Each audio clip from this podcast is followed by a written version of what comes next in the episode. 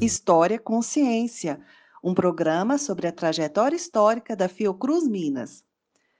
Início do século XX no Brasil.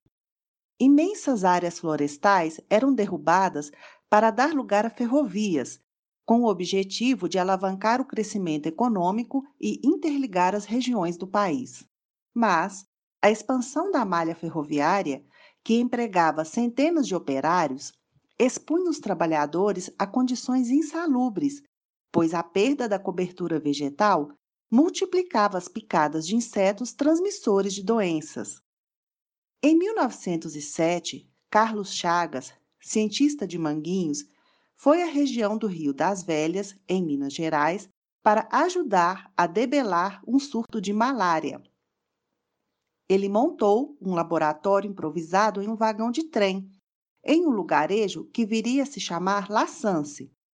Carlos Chagas recolheu insetos conhecidos na região como barbeiros, por picarem as pessoas no rosto durante a noite. Esses insetos encontravam habitat propício nas fendas das casas de barro. As investigações de Carlos Chagas levaram-no à identificação de um protozoário nomeado como Trypanosoma cruzi, em homenagem a Oswaldo Cruz.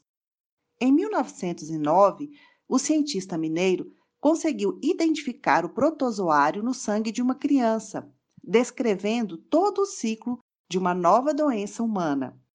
A descoberta teve grande repercussão no meio científico mundial.